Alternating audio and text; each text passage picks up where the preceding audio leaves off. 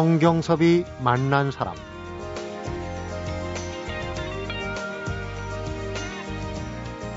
산길이 몹시 험해서 갈 적에는 말고삐를 움켜쥐고 잔뜩 조심하면서 가는데 올 때는 술에 취해 산길이 험했었다는 것조차 잊어버리고 와서는 퇴계 이왕 선생께서 이렇게 얘기를 했다고 합니다.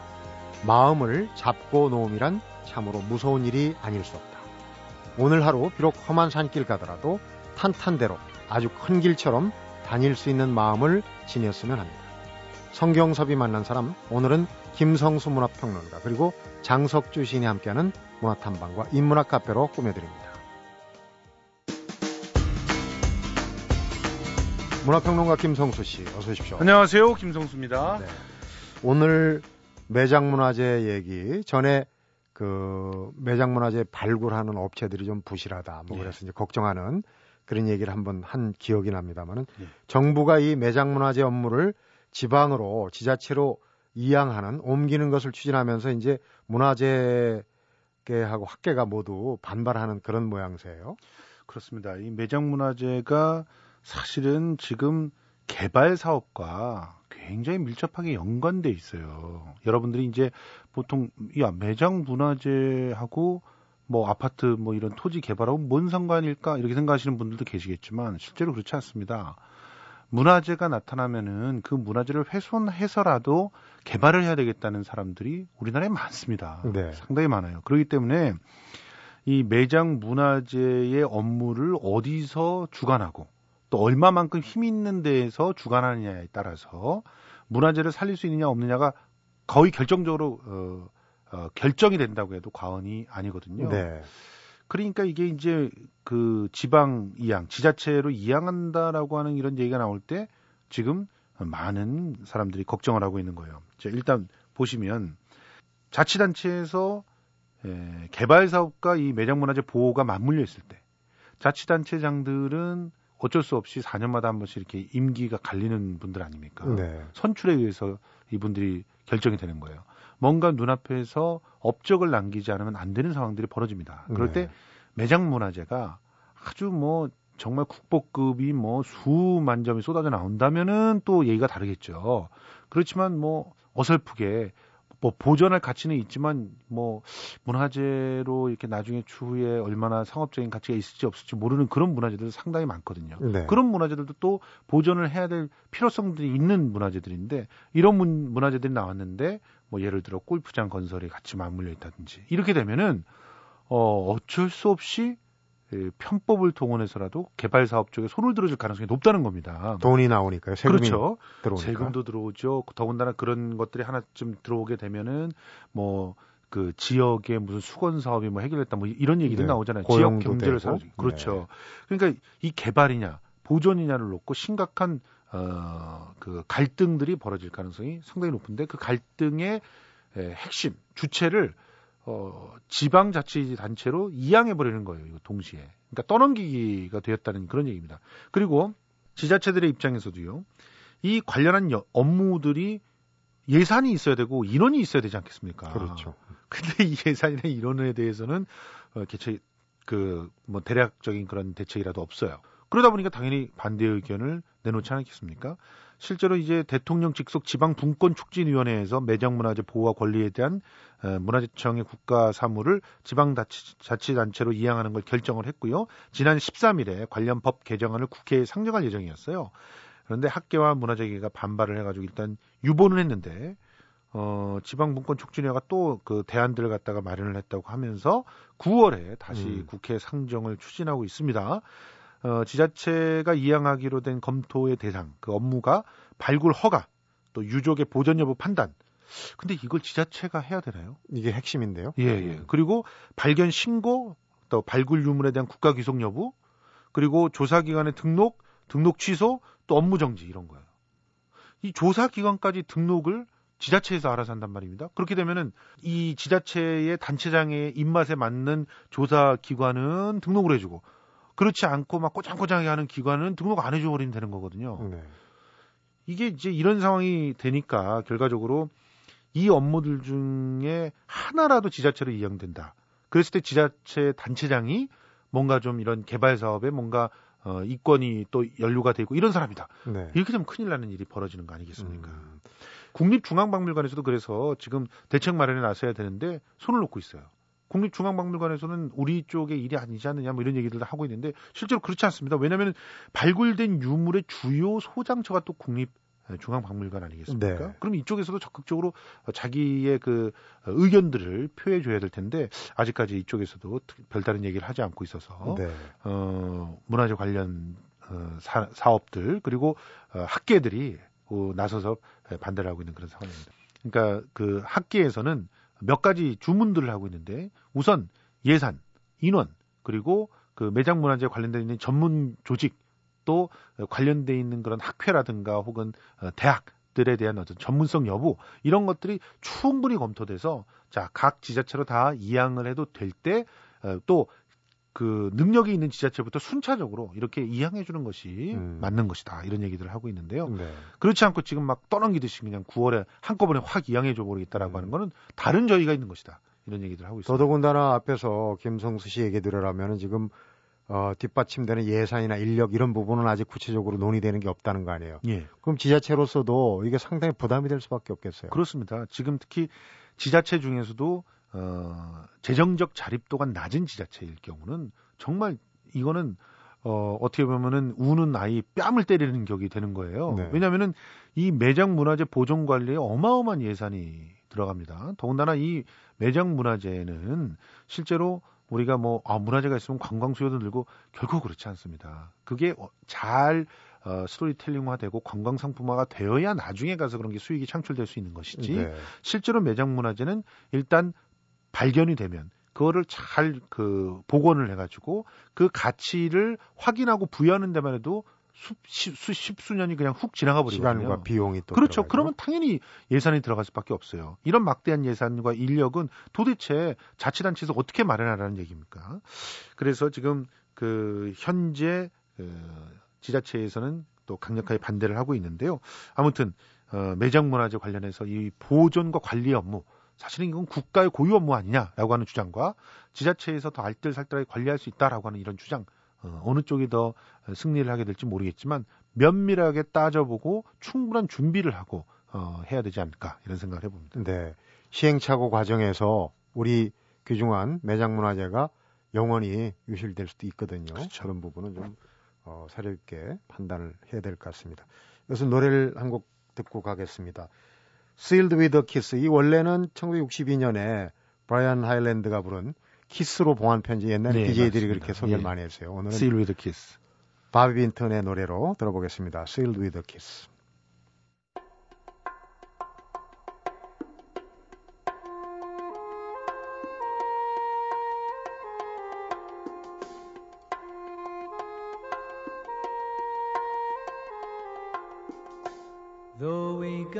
Say goodbye for the summer. 연극제인데 100만 원으로 연극을 제작하는 페스티벌 이름이 백 페스티벌 초저 예산 연극을 만들겠다는 얘기인데 이게 어떤 공리를 하는 페스티벌입니까? 사실 100만 원이면요. 저, 여러분들 연극 하나 만들어지는데 얼마나 많은 공들이 들어가는지 잘 모르실 겁니다. 근데 저는 직접 연극을 제작하고 해본 사람이기 때문에 이건 불가능한 돈이에요. 사실은. 예, 그야말로 어, 같이 참여하는 사람들의 노동과 음, 그리고 또 재능과 그 하여튼 그 모든 열정을 다 착취해야지만 가능한 어, 그런 얘기입니다. 우리가 얘기하는 노 개런티 개런티 안 받고 해도 100만 원으로 안 될 텐데. 그렇죠. 노게런티뿐만이 아니라 뭐 무대 장치니 뭐 음악이니 뭐 이런 것들도 전부 다다 아, 재능 기부를 받아서 뭔가를 하지 않으면 안 되는 그런 상황이에요. 네. 대관료도 다 재능 기부 받아야 되는 겁니다. 재능 기부가 아니라 이거는 일종의 물질 기부인가요? 어쨌든 이 100만 원 페스티벌을 만들고 선언하고 준비하는 사람들은 그만큼 이 돈으로부터 자유로운 작품을 만들고 싶다는 그런 열망에 에, 사로잡혀 있는 사람들입니다. 자본으로부터 독립하지 않으면 연극의 제대로 된 에, 연극성, 정체성을 잃어버리게 된다는 거예요. 네. 실제로 지금 대학로에 나가보시면 수많은 연극들이 있는데 정말 제대로 된 연극이 있는가 할 때는 어, 정말 가슴에 손을 얹고 얘기를 해보면 어, 자신이 없습니다. 그건 왜 그러냐면 어, 돈을 벌기 위해서 먹고 살기 위해서 어떤 작품을 만들다 보면은 먹고 살 수 있게끔 타협을 하는 지점들이 생기잖아요. 그렇게 그렇겠죠. 타협을 하다 보면은 연극이 갖고 있는 고유의 기능이 사라지는데 그 중에 하나의 기능이 연극은 에, 현실을 반영해서 보여줌으로써 스스로 자기의 삶의 문제를 객관화시켜서 볼 수 있게 만드는 그런 힘을 갖고 있는 예술인데요. 네. 근데 이런 것들을 정말 삶이 팍팍해 죽겠는데 이렇게 보세요. 가물이 가물어 가지고 너무너무 어뭐 힘들어 죽겠는 농민들한테 가뭄에 찌들어 있는 그 연극을 다시 한번 있다고 생각을 해보세요. 얼마나 속이 상하시겠습니까? 네. 이렇게 그 연극이 갖고 있는 기본적인 본질과 또 대중들이 원하고 있는 위로와는 차이가 있는 그런 상황이 예, 존재하거든요. 네. 그러다 보니까 연극이 어, 어떻게 보면은 자기의 존재 가치를 자꾸 잃어버리고 음. 어릿광대가 되어 있다. 이런 각성을 하고 있는 사람들이 바로 이 100만 원 연극제에 예, 동참하고 있는 그 사람들입니다. 내건 주제도 좀 색깔이 있을 것 같아요. 그렇죠. 예, 그래서 이번에 내건 주제는 연극 정치를 말하다라는 걸 정- 전면에 내걸었어요. 2010년에는 전쟁 그리고 분단, 2011년에는 다문화 소통 그리고 열린 사회, 그리고 이제 올해는 정치를 말하다. 아주 대놓고 어, 정치 얘기를 하고 있습니다. 대선도 있지 않습니까? 예? 그렇죠. 어, 지금 7월 3일서부터 8월 12일까지 6개 작품이 올라가는데 그중에 예술 감독을 맡은 정용철 씨 같은 경우 어, 예술 중에서도 연극은 애초에 정치적 장르였다 딱 단언을 합니다. 그런데 어, 해방 이후 분단 독재에 거치면서 수많은 탄압을 받고 또 그 이후에 자본으로부터 어떤 세례를 받고 이러면서 정치적 연극이 실종돼 있다. 그래서 어, 오늘의 연극의 정치성을 우리가 다시 말하지 않으면 안 된다 이런 얘기를 하고 있습니다. 네, 좀 의식 있는 연극을 어 따라서 좀 보고 싶은 분들이 페스티벌에 좀 동참하고 싶은 분들을 위해서 오늘 작품들을 어떤 면면을 갖고 있는지 한번 좀쭉 훑어보죠.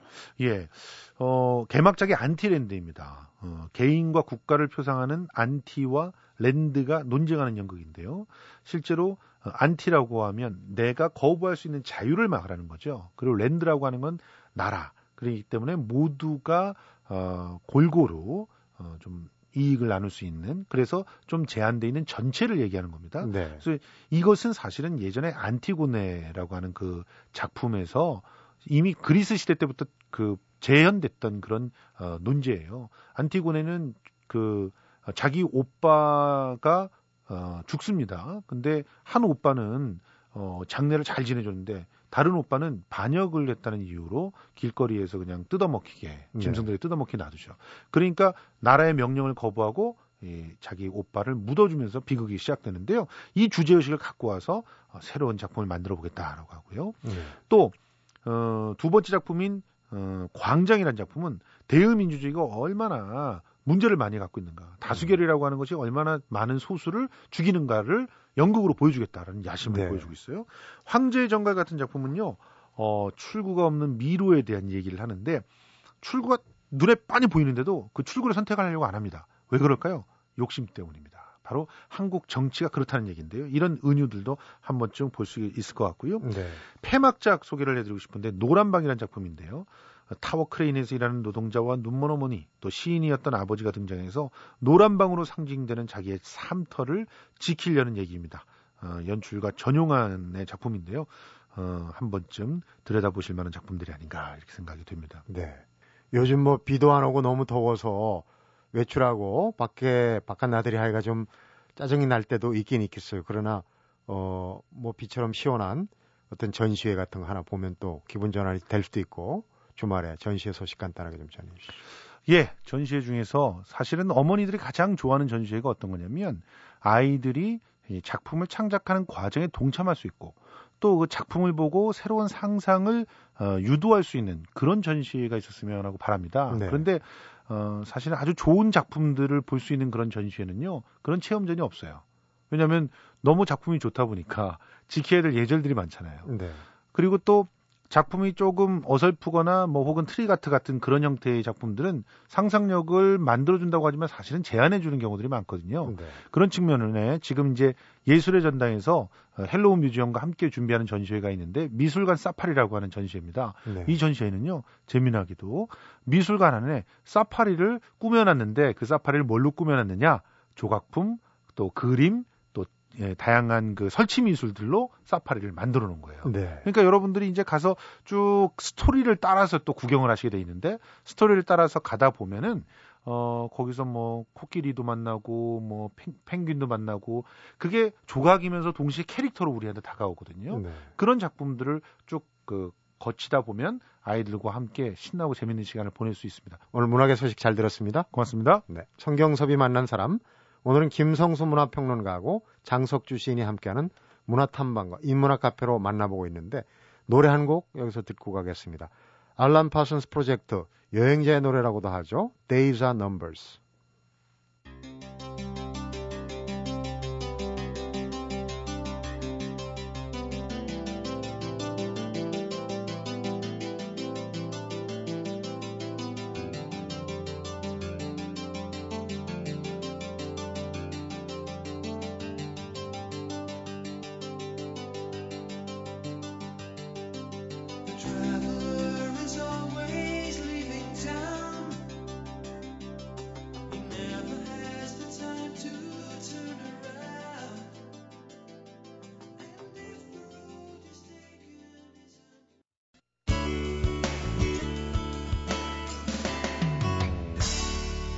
성경섭이 만난 사람.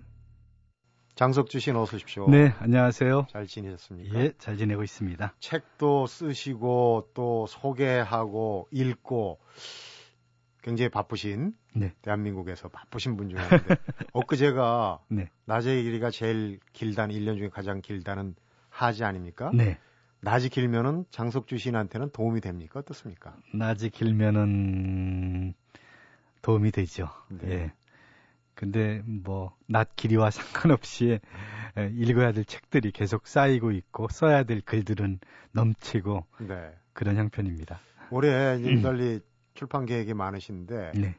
어, 어른들도 볼 수 있는 책이죠. 독도 네. 고래를 내셨어요. 네. 신달자 시인이 오랜만에 보는 아름다운 동화다 이렇게 서평도 쓰시고 했는데 호응이 좋은 것 같아요. 네, 뭐 그 여러 군데 그 매체들에서 많이 이렇게 기사를 써줘가지고 관심을 예, 갖고. 관심을 갖고 그, 그 책을 쓰게 된 것은 이제 제가 한 8년 전쯤에 독조를 갔다 와서 어, 독도의 그 아름다움에 우선 반했고 그리고 이제 우리 시대 젊은이들이 참 어려운 형편에 처해 있거든요. 네. 대학을 나와도 어, 취업을 못하고 취업을 해도 비정규직이라든지 이렇게 뭔가 그 어, 사회에 나와서 어려움을 겪고 있는 그런 젊은이들을 위해서 어, 꿈을 찾아라 네. 아, 그런 어떤 메시지를 주기 위해서 쓴 책인데 뭐 그렇게 많이 나가는 건 아닌데 그래도 뭐 작은 반응이 있어서 보람을 느낍니다. 네. 예.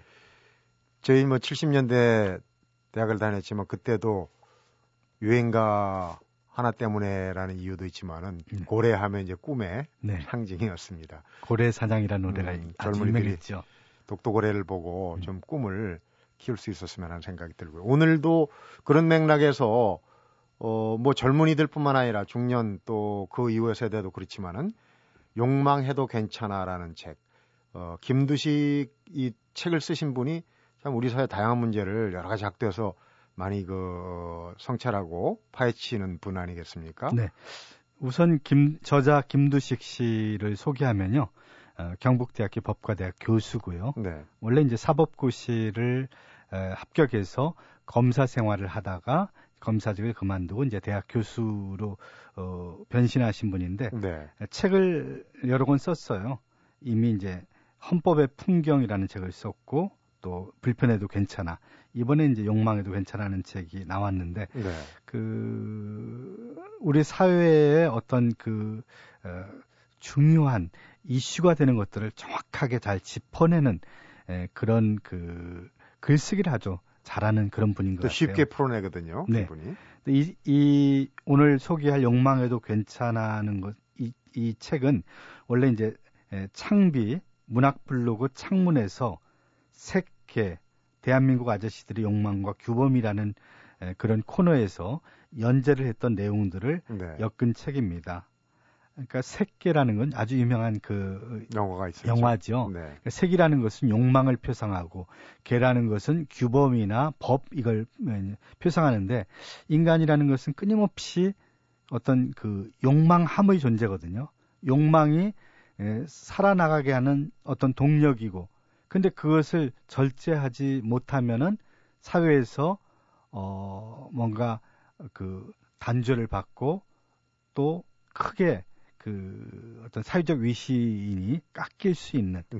그러니까 그런 인간은 욕망과 색과 개, 욕망과 규범 사이에 어떤 균형을 잘 잡아야 된다는 거죠. 네. 근데 이제 이 책에서는 주로 어, 우리 시대의 중년 남자들이 그런 그 색과 개 사이에서 어떤 음, 그말 못할 아픔을 음. 에, 에, 안고 있는지 그리고 이제 실제적으로 어, 사회적으로 어, 크게 화제가 되었던 몇 가지 사건들을 통해서 어, 그들의 내면을 좀 들여다보는 그런 책입니다. 네. 그러니까 얼핏 미리 짐작컨대는 색과 개 중에 개 좀 절제하고 감추고 드러내지 않는 부분으로 너무 하려다 보니까 문제가 생길 수 있다. 그러니까 욕망해도 괜찮다. 이런 이제 화두를 던지는 게 아닌가 싶은 생각이 들어요. 그렇죠. 그러니까 그 욕망함이 지나쳐서 사회적 이슈를 만들어냈던 사람들이 사회적으로 크게 지탄을 받고 어, 혹은 뭐 법적으로 어, 뭐 감옥에 가거나 불이익을 많이 받는 그런 경우가 있는데 이 책 전체를 보면은 그런 그 중년 남자들의 욕망함에 대해서 우리가 조금 더 관용적으로 봐야 될 필요 같은 걸 많이 느껴요. 네. 어, 이 김두식 씨 자체는 근데 사실은 그 욕망함에 대해서 상당히 엄격한 기독교적인 계율 속에서 어, 이렇게 청소년기를 지냈고 그리고 사회적으로는 그 지탄받을 일이 거의 없는 모범적인 일을 해왔던 그런 사람인데 네. 그럼에도 불구하고 그런 그 어, 중년 남자들의 욕망함에 대한 이런 관용적 태도를 예, 보여준다는 게 참 신기한 일인데 그 대표적인 예로 그 우리 사회를 아주 떠들썩하게 얘기했던 신정아 씨 사건을 네. 끌어오거든요. 아, 신정아 씨가 아, 400이라는 일이라는 책을 냈죠. 네. 자신의 그 수인 번호. 고백, 예, 예, 수인 번호인데 자신의 겪었던 사건들을 고백하는. 근데 이 책이 나오고도 또 크게 시끄러웠죠. 네. 어, 대한민국의 서울대학교 총장을 지내시고 또 총리를 지내신 분이 에, 밤늦은 시간에 자기를 불러내서 이게 지분거렸다. 네.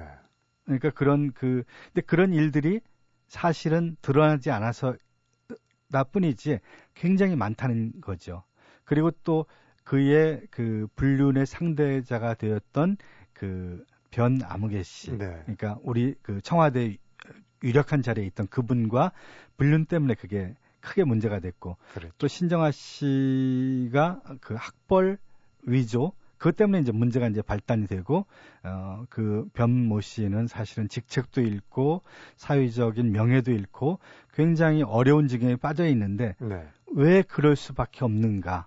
그러니까 아, 그의 안에 그러니까 충독죄들이 아는 소년의 어떤 그 갈망이 있었다는 거죠. 네. 그래서 그 퇴행하는 욕망을 보고 그 나이 들어 나이 차이가 많이 지거든요 두 네. 사람이 나이 차이가 많이 지는데도 불구하고 어, 두 사이에 참 우리가 보면은 정말 그 낯이 좀 뜨거워질 정도의 간지러운 뭐 이메일을 주고받고 그러고 음, 그리고 이제 그 어, 미술 특히 예술이라는 것을 매개로 해서 두 사람이 교감을 갖고 연인 관계가 되고 물론 그것은 에, 우리 그 가치나 풍속에서 용인될 수 없는 일이죠. 없는 일이죠. 네. 에, 일탈이고 또 불순한 어떤 탈선이고 그럼에도 불구하고 어, 이 김두식 저자는 에, 그들에 대해서 이렇게 이해하고 관용하는 그런 자세를 보입니다. 네. 그러니까 우리가 보는 것과 다른 것을 본다는 거죠. 우리는 판관이 아니라는 거죠. 그리고 우리 안을 들여다보면 우리 안에도 똑같은 욕망들이 있다는 거죠. 그런 기회가 없거나 그런 용기가 없어서 그렇게 일탈하지 못했을 뿐이지. 근데 일탈했다고 해서 우리는 아, 모든 그 법과 또 언론이 막 달라붙어서 정말 에, 희생양을 삼아서 네. 그에게 욕을 보이잖아요. 마녀 사냥식. 이게 마녀 사냥시죠. 네. 그런 것들이 상당히 천박한 짓이라는 거죠. 그러니까 그들이 물론 지탄받을 만한 짓을 했- 하긴 했지만은 인간으로서 우리 모두 그런 욕망함이 내재된 거, 내재되어 있다는 거죠. 네. 음, 그런 면에서 아, 그들을 조금 에, 이해하는 입장에서 또 관용하는 처지에서 이 바라보는 이것들이 에, 참 저는 따뜻하고 그리고 인간을 인간의 본질을 이해하려는 이런 노력 같은 것들이 저는 아주 우리 사회에서 필요한 덕목이 아닌가. 그래서 욕망해도 괜찮아. 그러니까 중년 남자들의 탈선에 대한 에, 어떤 따뜻한 이해라고 네. 할까 이런 것을 봤습니다. 음, 그런 그 사회 저변에 그런 현상들, 감춰진 것들이 많기 때문에 문학 작품도 그렇고 요즘 그 모티브 드라마 보면은 40을 간 넘은 네 남자의 어떤 욕망의 드러냄과 감추고 그 묘한 그런 관계를 그린 드라마가 좀 인기거든요. 그러니까 이제 그런 현상이 저변에 많이 있다는 얘기인데 욕망해도 괜찮다라고는 얘기는 하지만은 어느 선은 있어야 되지 않을까요? 그렇죠. 반사회적인 것까지는 아닐 것 같은데. 그렇죠. 이제 그런 문제를 이제 김두식 교수는 자기 체험에 비추어서 얘기를 하는데 그게 이제 청소년기 때 제일 문제가 뭔가 하면은 성욕의 문제. 네. 근데 아주 엄격한 기독교 계율을 지키는 그런 입장에서 그 또 이제 뭐 어, 자위의 문제. 네. 그러니까 청소년기는 건강하고 또 성욕이 왕성한 시기니까 어떤 형식으로 해소돼야 되는데 그걸 해소할 방법이 없으니까. 그러니까 뭐 스포츠를 열심히 해라. 뭐 그런 식으로 얘기하지만 그런 식으로 해결될 수 있는 문제가 아니거든요. 그렇죠. 그래서 실제로 이제 그 플레이보이라는 유명한 도색 잡지를 보았던 경험, 그 다음에 그 같은 그, 어, 그 기독교를 믿는 그런 청소년들이 그 자유의 문제를 갖고 서로 이렇게 털어놓고 얘기하지 못하는 이런 청소년의 경험들을 쓰고 있거든요. 네. 어, 어느 선까지 그것을 어, 단죄를 해야 되느냐. 그러니까 분명히 에, 지나치게 그거를 에, 하는 것은 이건 죄악이다라고 얘기를 하고 있는데 그럼에도 어느 정도 선에서는 또 인간이니까 그런 성령을 가졌으니까 그것을 또 우리가 인정하고 들어가는 부분이 있다는 거죠. 네. 그런 부분들을 딱 어떻게 그 뭐라고 선으로 그을 수 있기가 참 애매한데 네. 그런 점 그런 애매한 점들에 대한 사색 혹은 모색을 보여주고 있다는 점에서도 이 책을 어, 저는 뭐 젊은 사람들에게도 좀 권하고 싶습니다. 기본적인 배경은 어, 억누르고 감추다 보면은 자칫 다른 쪽으로 이상하게 분출될 수 있다고 뭐 풍, 풍선 효과 얘기를 꼭 안 하더라도 그렇죠. 그런 이제 그 배경을 깔고 있는 거겠죠. 그렇죠. 그리고 이제 이중적이 되고 위선적이 되는 거죠. 그러니까 아, 뭘 이렇게 그 공공적인 그런 자리에서는 뭔가 그 이, 규- 개의 규범과 올바른 얘기만 하지만 사실은 남이 보지 않는 곳에서는 오히려 타락한 모습을 음. 보이는 에, 한국 남자들의 어떤 이중성 그런 면에서 여기서 그 꼬집는 게 신정아 씨의 4001이라는 책이 나왔을 때 주변에 아무도 그 책을 읽었다든지 샀다든지 얘기를 하는 사람이 없어요. 네? 근데 그 책이 10만 부 넘게 팔렸거든요. 누군가가 샀는데. 근데 이 김두식 교수는 그 책을 열심히 읽고 또 많은 사람들을 권하고 이 책 재밌게 읽었다라고 얘기했다는 거죠. 네. 그러니까, 그러니까 한국 지식인들이 갖고 있는 이중성 같은 것도 여기 얘기하는데 재미있는 것은 신정아 사건을 이, 이 400이라는 책이 나오기 전부터 그러니까 대학교에서 어, 형사정책 강의에 이걸 활용해 왔다는 거죠. 네. 그리고 이제 에, 이걸 활용할 때 그 르네 지라르라는 유명한 그 사회학자가 있거든요. 뭐 폭력과 성스러움, 희생양 이런 책을 썼던 그분의 이론을 어 들여와서 어, 우리 사회에 에, 희생양 메커니즘이 어떻게 작동하는가 이런 네. 것을 보았다는 거죠. 그리고 이제 르네 지라르를 통해서 얘기하는 게 우리가 욕망이 타고난 본능이나 충동이 아니라 이 그것은 이제 우리가 자연적인 욕구가 충족됨에도 불구하고 욕망은 멈추지 않는다는 것이죠. 네. 끊임없이 다른 욕망을 하는데 그 욕망이라는 것은 내 욕망이 아니라 타자들의 욕망을 배우고 본, 본 따르는 욕망이라는 거죠. 네. 그러니까 내 욕망은 사실은 자기 것인 줄 알지만 사- 그 자기 게 아니고 남들이 하는 것을 보고 본다는 욕망이라는 거죠. 이렇게 욕망의 문제에 대해서도 또 깊이 있게 에, 이렇게 어떤 인식의 이 범주를 확장해서 네. 우리에게 뭔가 생각할 거리를 던져준다는 점에서 저는 그 욕망해도 괜찮아 이 책이 최근에 제가 읽은 책 중에서 상당히 재미있게 그리고 어떤 사회적 이슈를 다시 한번 의미 있게 되짚어 볼 수 있는 그런 책이라고 생각해서 네. 좀그 청취자분들에게 한번 읽어보시라고 감히 권해드리고 싶습니다. 김두식의 욕망해도 괜찮은데 사실은 김두식 씨는 상당히 모범생이었다고 그러죠. 그러니까 네. 글과 행동이 어, 어떻게 연결이 되는지 모르겠는데 어쨌거나 방법론적으로 하나는 솔직하게 고백하는 것도 좋다 네. 하는 그런 방법론을 또 제시를 했더군요. 맞습니다. 저자가. 예. 네. 오늘 정말 욕망과 절제의 그 중간 선상에서 헤매는 분들한테는 아주 지침서가 될 수 있는 책입니다. 김두식의 욕망해도 괜찮아. 소개 잘 들었습니다. 네, 고맙습니다.